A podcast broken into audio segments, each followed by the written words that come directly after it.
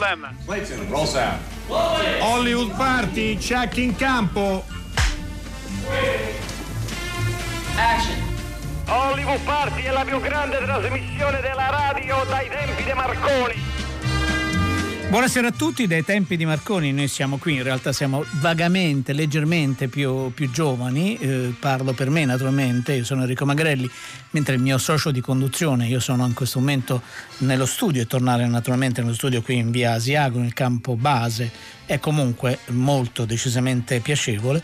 Eh, io quindi sono molto più giovane di Guglielmo Marconi, mentre sembra che Dario Zonta eh, abbia qualche anno in più addirittura di Guglielmo Marconi. Almeno così mi hanno detto Dario.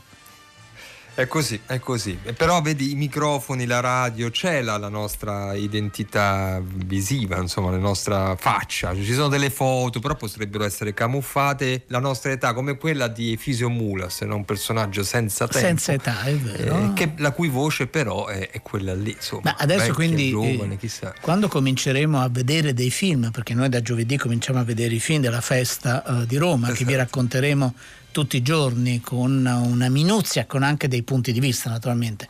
Cercheremo di raccontarvi più cose possibili, di portare più suoni, eh, voci, spezzoni di film.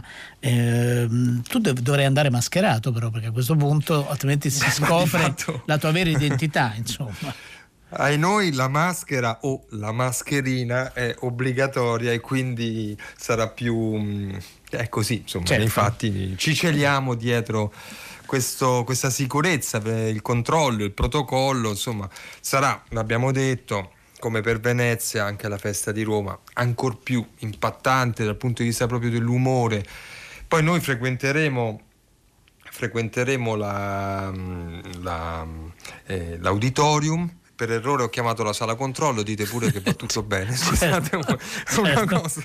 Eh no, questa è l'età, Dario, è l'età, è l'età che crea so, quelle stavo... piccole defiance. Insomma. Esatto, adesso quindi mi sono distratto, volevo dire, se, andremo all'auditorium ovviamente e vi racconteremo anche quest- la nuova veste della, della festa di Roma in questo contesto completamente inedito e, in totale sicurezza naturalmente. Ehm, ieri lo sapevate, no? ne, abbiamo, ne, abbiamo, parlato, qualcuno ha interagito al nostro numero 335 5634 296 tra l'altro eh, le nostre ascoltatrici e i nostri ascoltatori continuano ad andare molto al cinema, no? perché hanno segnalato davvero molti titoli e questo ci fa piacere. E poi c'era quel messaggio dicendo come voi che siete nati come trasmissione no? che eh, accompagna la storia, eh, la storia del cinema, la accompagna con tutta la modestia e la misura naturalmente di una trasmissione radiofonica, da momento che ieri si parlava della scelta eh, della Disney di eh, arrivare direttamente sulla piattaforma proprio il giorno di Natale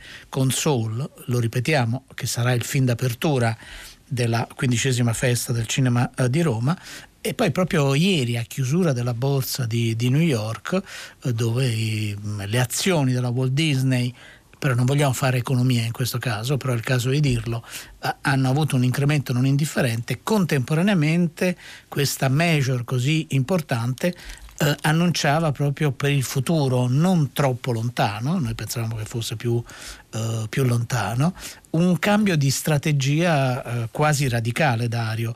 Eh, sì. C'è da preoccuparsi, non c'è da preoccuparsi. Il cambio di strategia è eh, dare una sorta di priorità allo, allo, streaming e quindi alla loro piattaforma. Eh, la notizia diceva il modello è poi quello di Netflix e che fine faranno le sale in tutto questo secondo te Dario? Beh, mm, Disney in questo senso sembra essere la più crudele, mi viene da dire, capofila e probabilmente eh, iniziatrice di un, di, di un nuovo percorso che mm, potrebbe anche coinvolgere le altre major. Però la Disney, eh, forse anche perché ha un tale pesantezza di struttura, dipendenti, centinaia di migliaia, strutture e, e, deve riorganizzarsi. Si tratta di fatto di una sorta di riorganizzazione in cui la produzione cinematografica dal punto di vista anche societario è divisa dalla distribuzione e la distribuzione, come dicevi tu Enrico, privilegerà, privilegerà, evidentemente la piattaforma, lo streaming. Eh, questa sembra essere. Ieri ne parlavamo, vi ricordate, con Giuseppe Longo, che lasciava proprio intendere che evidentemente c'è questa idea ehm, progettuale alle spalle. Davanti a questa situazione che potrebbe non essere risolvibile in tempi brevi, eh, essendo il rischio la chiusura, e velocemente le società eh, si devono organizzare. Giusto, ingiusto, troppo presto, eh, troppo cinici, sono domande che eh, non, non hanno risposte. Sicuramente la sala trema, questo è indubbio.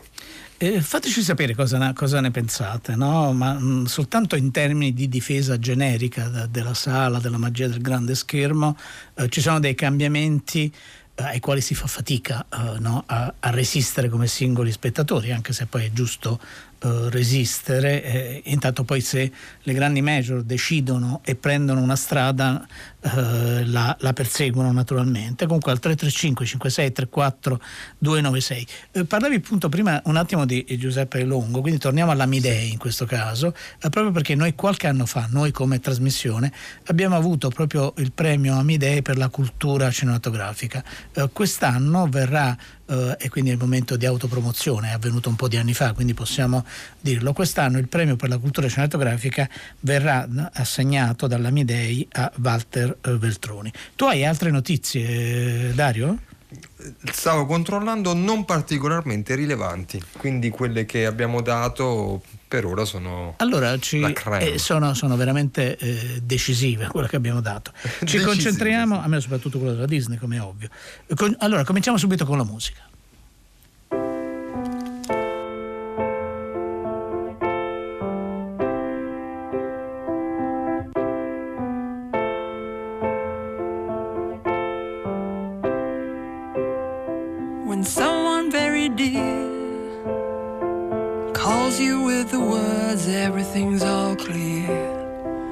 what you want to hear.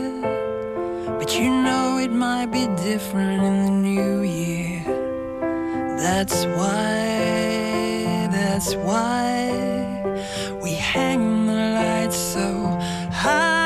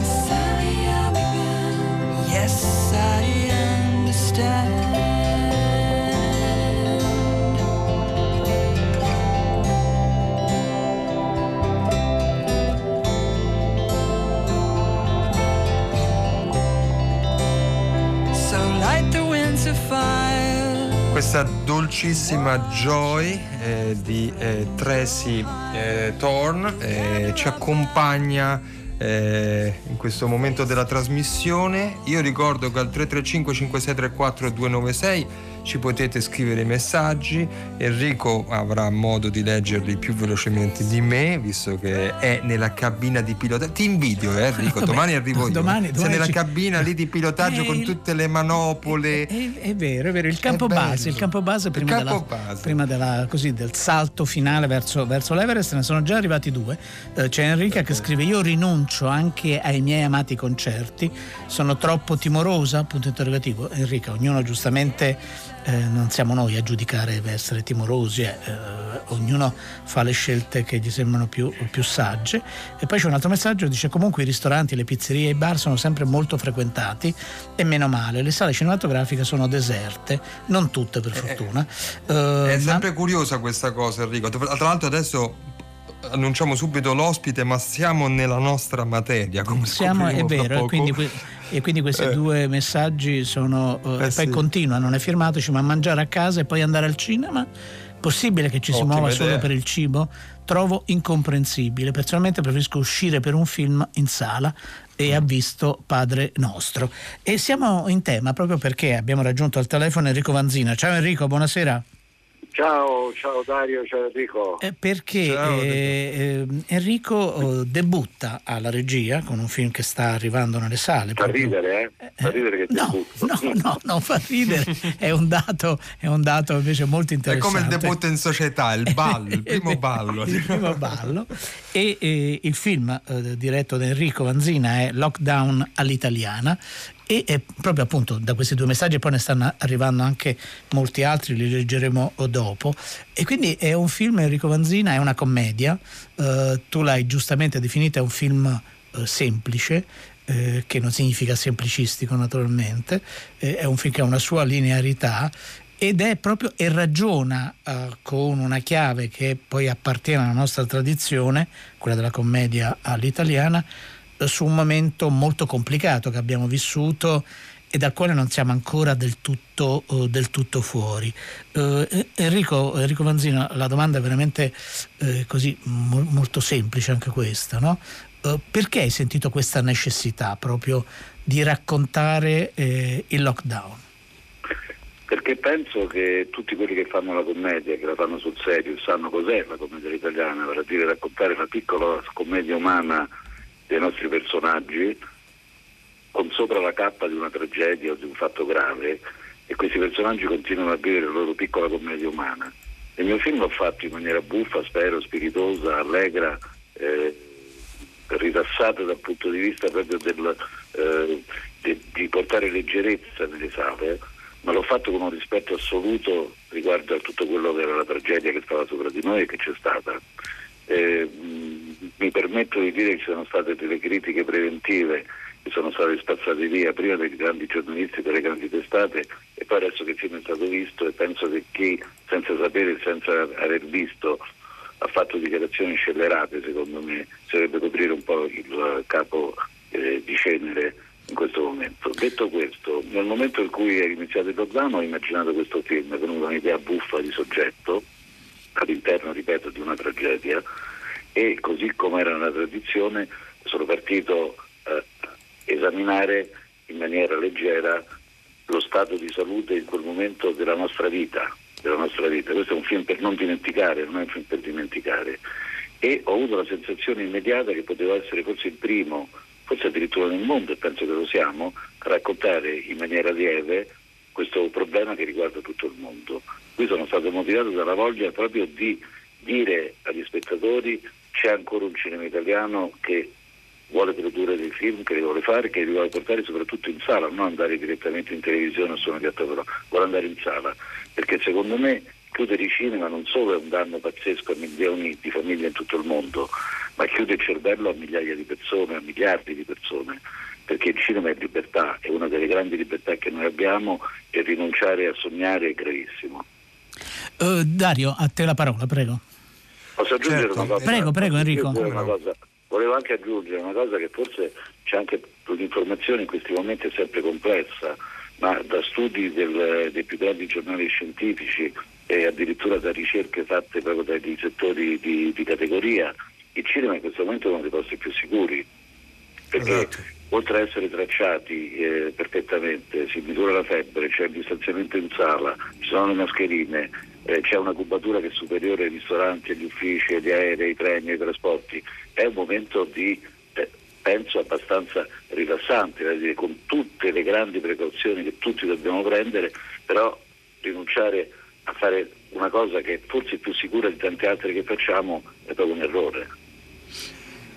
È vero, è stravero, sottolineiamo, è, è, è una stra- adesso torniamo subito al tuo film Enrico, ma hai aperto questa parentesi, è giusto anche perché sono film, giorni che ne parliamo. Eh, è giusto ripeterlo e questa è una cosa un po' assurda se ci pensiamo no? cioè è vero i, i, i cinema le sale cinematografiche sono posti tra i più sicuri che possiamo immaginare ora nella condivisione di uno spazio, eh, per tutti i motivi che ha detto Enrico. E quindi rinunciare a priori per una paura che, posso, eh, che si può anche comprendere, adesso sono passati dei mesi, insomma, eh, anche andare nel treno è sicuro Enrico Vanzina, cioè ormai eh, perché si rispetta le, eh, ci sono i posti liberi, i posti occupati, insomma ci sono delle regole che se rispettate mettono in garanzia. Lockdown all'italiana ragiona, tu hai fatto praticamente una sorta di instant movie, mi viene da dire Enrico. Per forza, perché la commedia quando è una vera commedia è instant sempre, perché esatto. 5 minuti prima quello che gli altri ancora non hanno visto.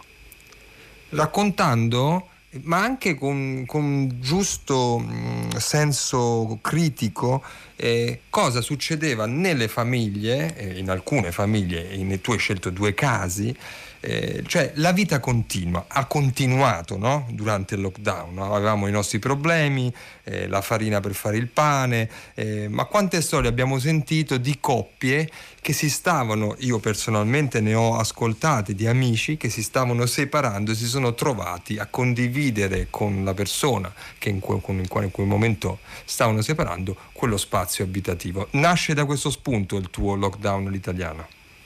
Sì, nasce esattamente da questo, che è uno spunto buffo secondo me, no? È uno spunto... Eh, ma è vero, reale però. Reale, soprattutto è reale. Ma eh, ci tengo a dire, perché voi avete visto il film immagino, eh, che certo. nel film ci sono dei grandissimi momenti nei quali questi personaggi che per tanti versi sono un po' mostruosi, nel senso che hanno tanti difetti, sono come tutti noi, sono fragili, hanno delle contraddizioni, però hanno una certa consapevolezza, per esempio il personaggio quello di Greggio ce l'ha totale, di quello che sta accadendo fuori, per cui il film attraversa anche dei momenti di grande malinconia, di tenerezza e di, di commozione anche. Eh, questo ci tengo proprio a dirlo perché le commedie devono essere anche così. Eh, le commedie non è soltanto si ride, si ride, si ride, si ride si deve anche riflettere e certe volte vergognarsi di come siamo noi e attraverso la catarsi dello, del personaggio sullo schermo ci riappropriamo di momenti che spesso evitiamo. Ascoltiamo proprio, appunto, non l'abbiamo detto, tu hai citato giustamente Ezio Greggio perché c'è un quartetto di attori, no? sono due coppie che vivono in due punti della città diverse, eh, è ambientato a Roma ma potrebbe essere ambientato in qualunque città eh, italiane, forse in qualunque città eh, del mondo. Per cui c'è la coppia formata da Ezio Greggio e Paola Minaccioni e poi c'è la coppia formata da Martina Stella e Ricky Memphis. Ascoltiamo proprio una scena di lockdown all'italiana in cui eh, ascoltiamo quello che Greggio ha da dire. Ma non vi rendete conto che qui, qui attorno a noi, sta andando in scena una tragedia? No, tu, tu fai le foto, prendi il sole. Questa ordina le creme per il viso, fa ginnastica. E allora sapete cosa vi dico? Anche voi siete delle cazzare, delle grandi cazzare, perché là fuori, là fuori ci sono persone che stanno male, persone che stanno combattendo contro la polmonite, ci sono persone che stanno morendo, c'è gente che sta perdendo il lavoro, artigiani che non riusciranno più a riaprire la loro attività. Questa è una guerra civile. Ci sono figli che non possono salutare, guardare in faccia i loro genitori anziani. Questo appunto dimostra quello che Enrico Vanzina ci stava dicendo proprio un attimo fa, no? nel film si sorride, si ride, ci sono uh, degli, degli, degli, equivoci uh, come nella migliore tradizione della, uh, della, commedia e poi ci sono anche dei momenti in cui si, si, riflette, si pensa, non si è distratti intorno a quello che accade. Dicevo appunto Ezio Greggio, Paola Minaccioni, e Paola Minaccioni ha collaborato con te alla, alla sceneggiatura. Ci racconti questa, questa esperienza Enrico Vanzina? Ma sai, è stata un'esperienza esaltante, nel senso che tutti i nostri io ho cominciato a pensare al film, ho cominciato a scrivere, ho pensato subito a questi attori e eh, primissima cosa è stata Paola Minaccioni, che considero una in assoluto delle, delle, attrici più brave, più versatili, capaci di tutto, se c'è una piccola erede di Franca Valeri è sicuramente lei e eh, l'ho chiamata e gli ho detto se mi dava una mano, allora ci cominciamo a scambiare il testo che io scrivevo e lei soprattutto sul suo personaggio faceva degli aggiustamenti, mi suggeriva qualcosa ed è stato molto interessante. Poi è stato molto interessante la preparazione al film. Tutti gli attori si sono concentrati moltissimo come fosse una commedia teatrale e provavano tra di loro via Skype. È stato un lavoro veramente in cui hanno dato proprio eh, fondo alla loro professionalità vera, quella che, quella che, viene fuori nei momenti difficili. Eh, in questo film ci siamo dimenticati il compenso, un film che è costato poco, che è stato girato rapidamente, ma proprio con questa voglia di dire chi se ne frega come andrà, non lo so, andrà gente, sarà bello, sarà brutto, lo faremo bene o no, ma vogliamo dare un segnale che il cinema c'è e il cinema deve uscire ancora nelle sale. Guarda, è arrivato un messaggio che, eh, che ti leggo, che leggo anche ovviamente a Dario e a tutti i nostri ascoltatori da parte di Carlo, è tronco, quindi poi arriverà nella sua interezza. Dice tanto di cappello a Vanzina, le sue parole sul cinema da salvaguardare come esercizio di libertà e sul cinema come luogo massimamente eh, sicuro andrebbe, poi qui il messaggio è stato tagliato. Ascoltiamo proprio una scena nel quale la coppia eh, in difficoltà, diciamo così, non vi sveliamo eh, perché, ma forse lo capirete da quello che si dicono, Greggio Minaccioni. Mia moglie? Ecco, allora mia moglie a confronto di Monica, è la Monica Bellucci. Non le raccontare anche a me le bugie. Oh, quanto mi piace la Bellucci. Mariella. Vedi, se mi avessi tradita con lei, ti avrei fatto gli applausi. Ma che è sto cane? È un cane di peluche, me l'ha regalato Veronica.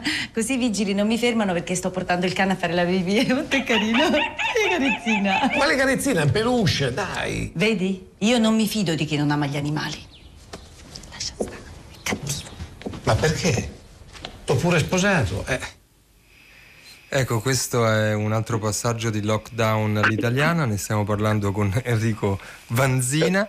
Vorrei dirvi una cosa, vorrei dire una cosa, che in realtà il film, eh, che è un film sul lockdown, però ha un sottotesto secondo me interessante.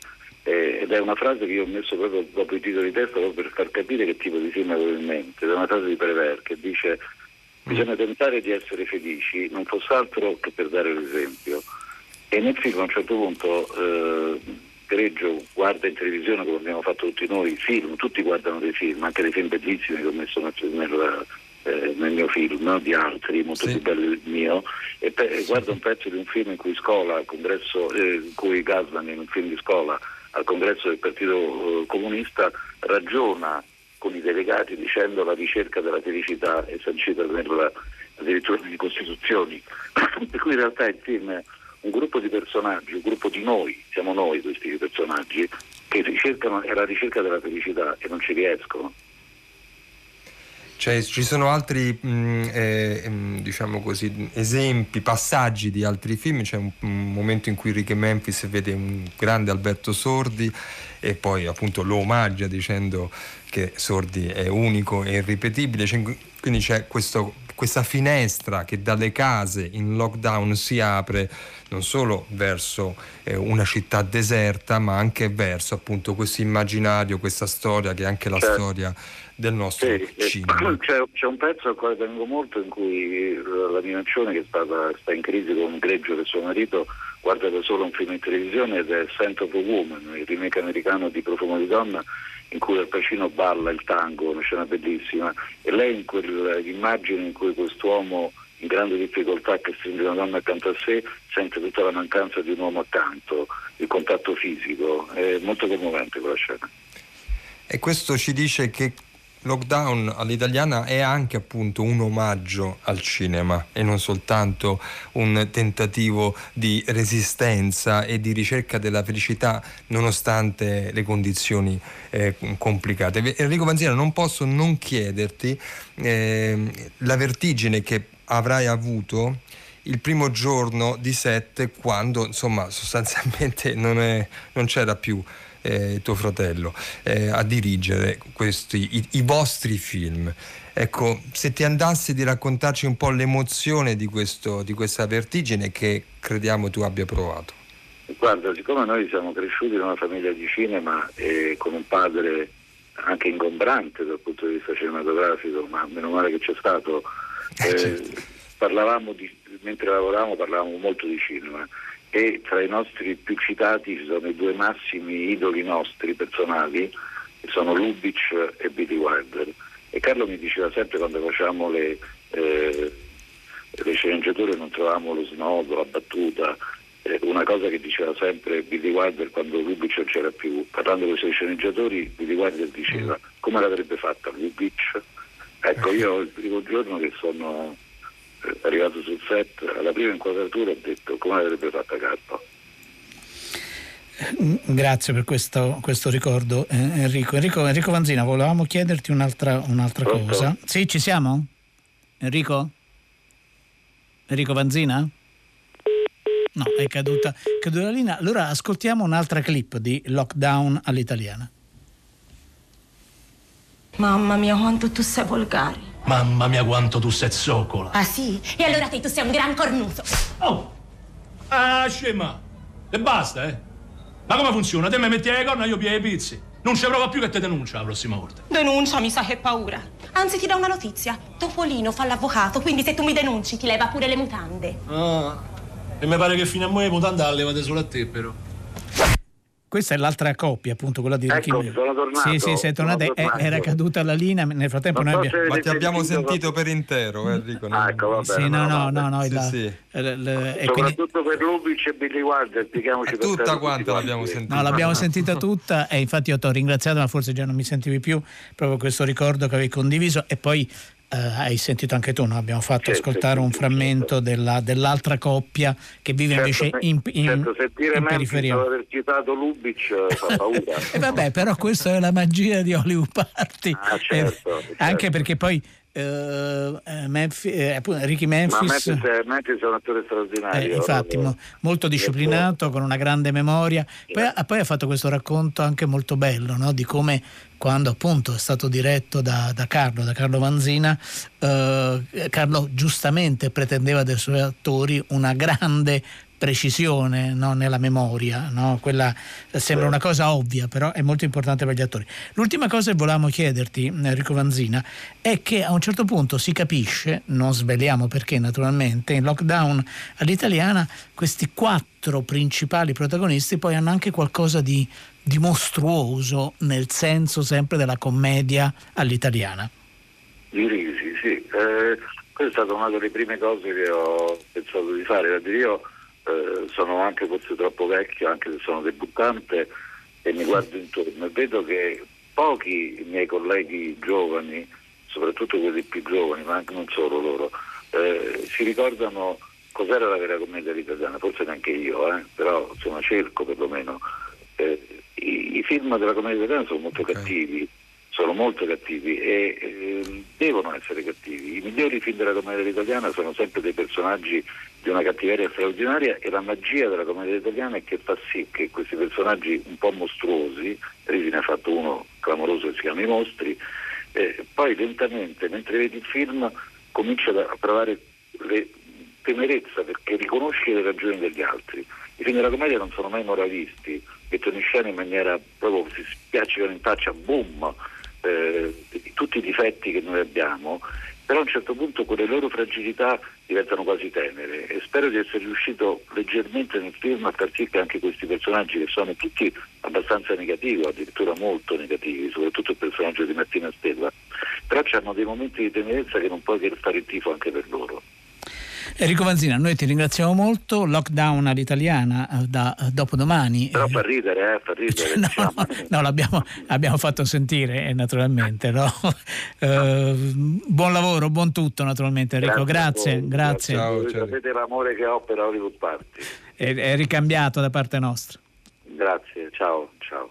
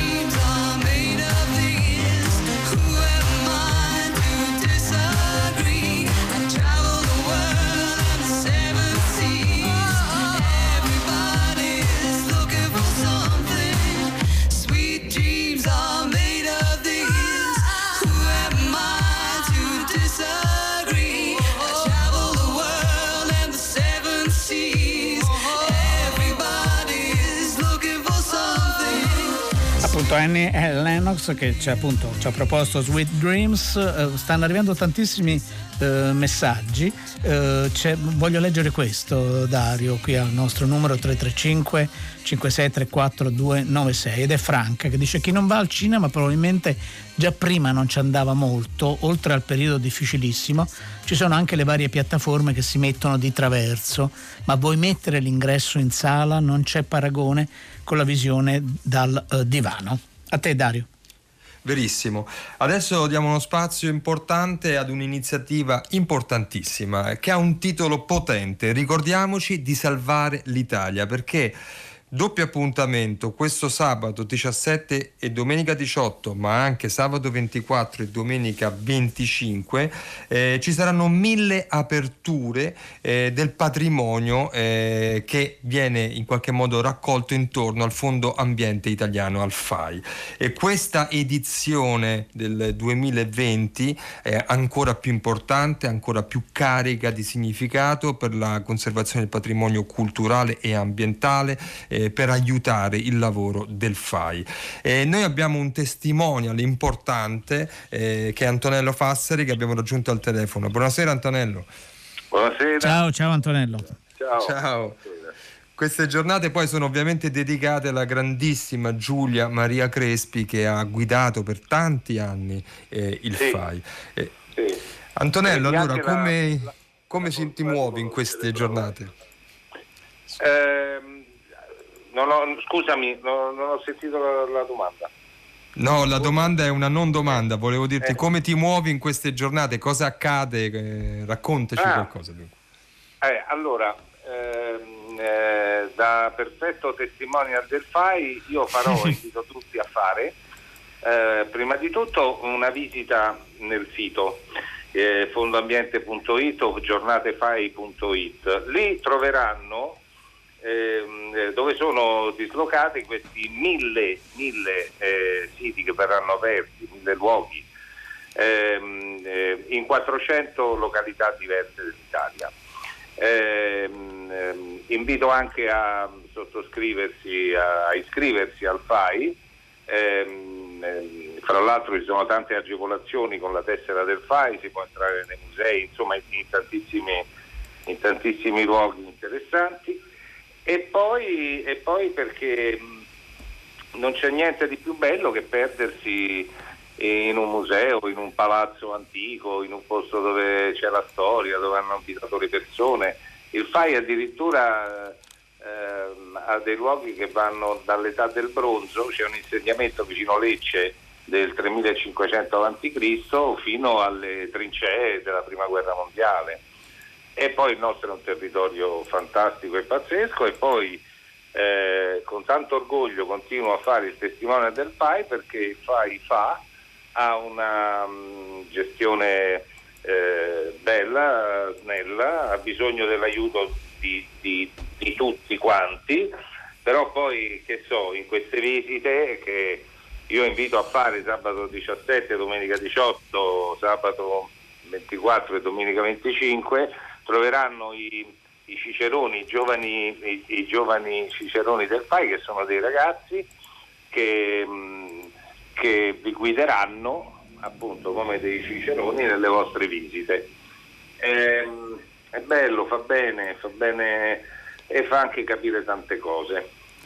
Sì. Uh, ecco. No, non solo Antonello Fassari, come giustamente diceva Dario un attimo fa, Dario Zonta, eh, in questo momento la voglia di riappropriarsi anche del nostro paese, di poter visitare eh, dei luoghi, dei siti non sempre eh, accessibili ovviamente, no? proprio perché certo. Eh, credo che sia un motivo in più no? per, eh, così, per, prendere un impegno con se stessi e con la nostra storia e con il nostro paesaggio, con la Perfetto. nostra architettura, sì. proprio insomma. Esatto. Fra l'altro io credo che eh, forse una delle poche cose buone, l'unica del Covid, è che essendo costretti a stare in Italia eh, c'è stato un gran movimento di persone, un grande interesse per l'Italia e quindi almeno ecco, questo è una cosa positiva, c'è voglia di Italia di andarla a vedere, di scoprirla.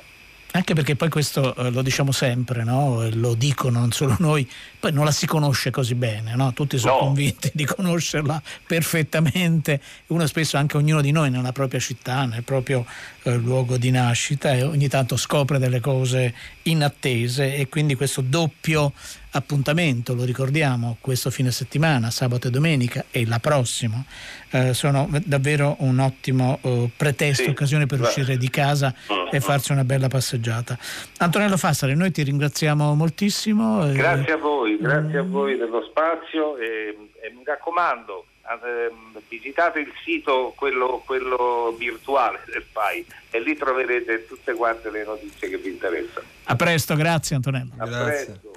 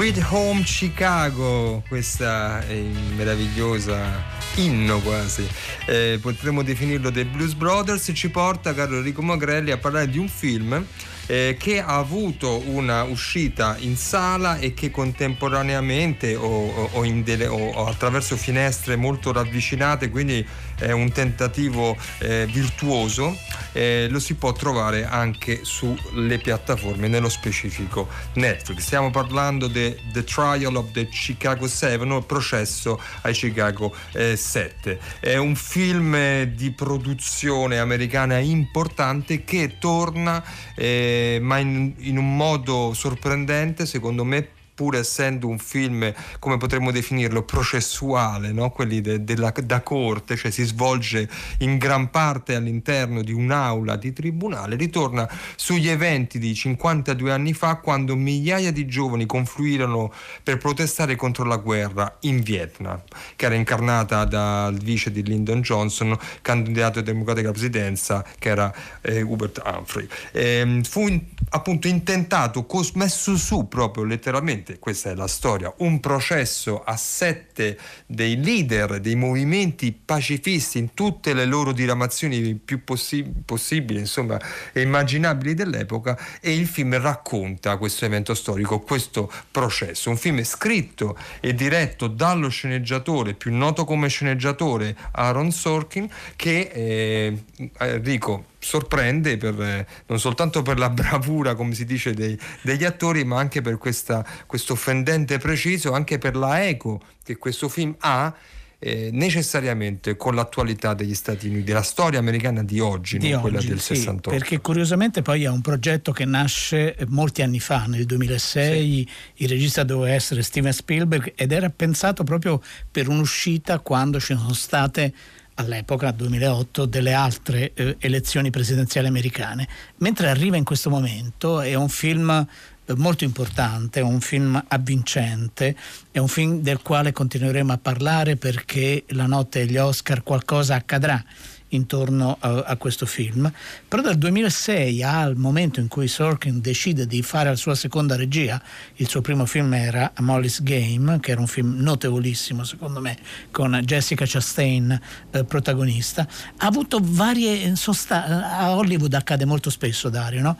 che alcuni sì. film poi ci mettono 15 anni o 14 anni ad essere eh, realizzati e passano di mano in mano, no? sono tanti poi i registi potenziali che per un motivo o per l'altro abbandonano questo progetto. Abbiamo tempo, credo, per ascoltare una clip e poi ci soffermiamo uh, un attimo su un cast d'attori veramente in grandissima forma.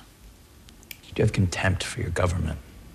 I'll tell you, Mr. Schultz, it's nothing compared to the contempt my government has for me. We've heard testimony from 27 witnesses under oath that say you hoped for a confrontation with the police, that your plans for the convention were designed specifically to draw the police into a confrontation. Well, if I'd known it was going to be the first wish of mine that came true, I would have aimed a lot higher. It's a yes or no question. When you came to Chicago, were you hoping for a confrontation with the police?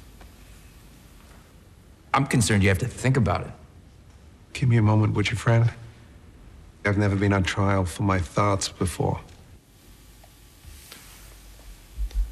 Questa appunto era una scena del, uh, del film che si svolge, come diceva Dario, al chiuso di un, di un tribunale in cui c'è questo processo uh, farsa e poi se avete la pazienza di leggere i titoli eh, di coda capite come il giudice eh, Hoffman, interpretato magnificamente da Frank Langella, eh, ebbe veramente un atteggiamento non rispettoso di una serie di regole molto molto precise proprio perché i sette leader, eh, lo diceva prima Dario, no? che avevano poi delle accezioni completamente diverse nel modo di opporsi alla guerra in Vietnam erano accusati di cospirazione come se fossero poi tutti d'accordo. Era una, in realtà un'eterogeneità eterogeneità del gruppo del tutto non eh, conciliabile, eh, conciliabile. Altri attori che vale credo eh, la pena segnalare, eh, c'è appunto Eddie Redmayne, bravissimo anche lui, c'è Sasha Baron Cohen, ma in realtà no Dario uno può guardare in qualunque punto dello, dello schermo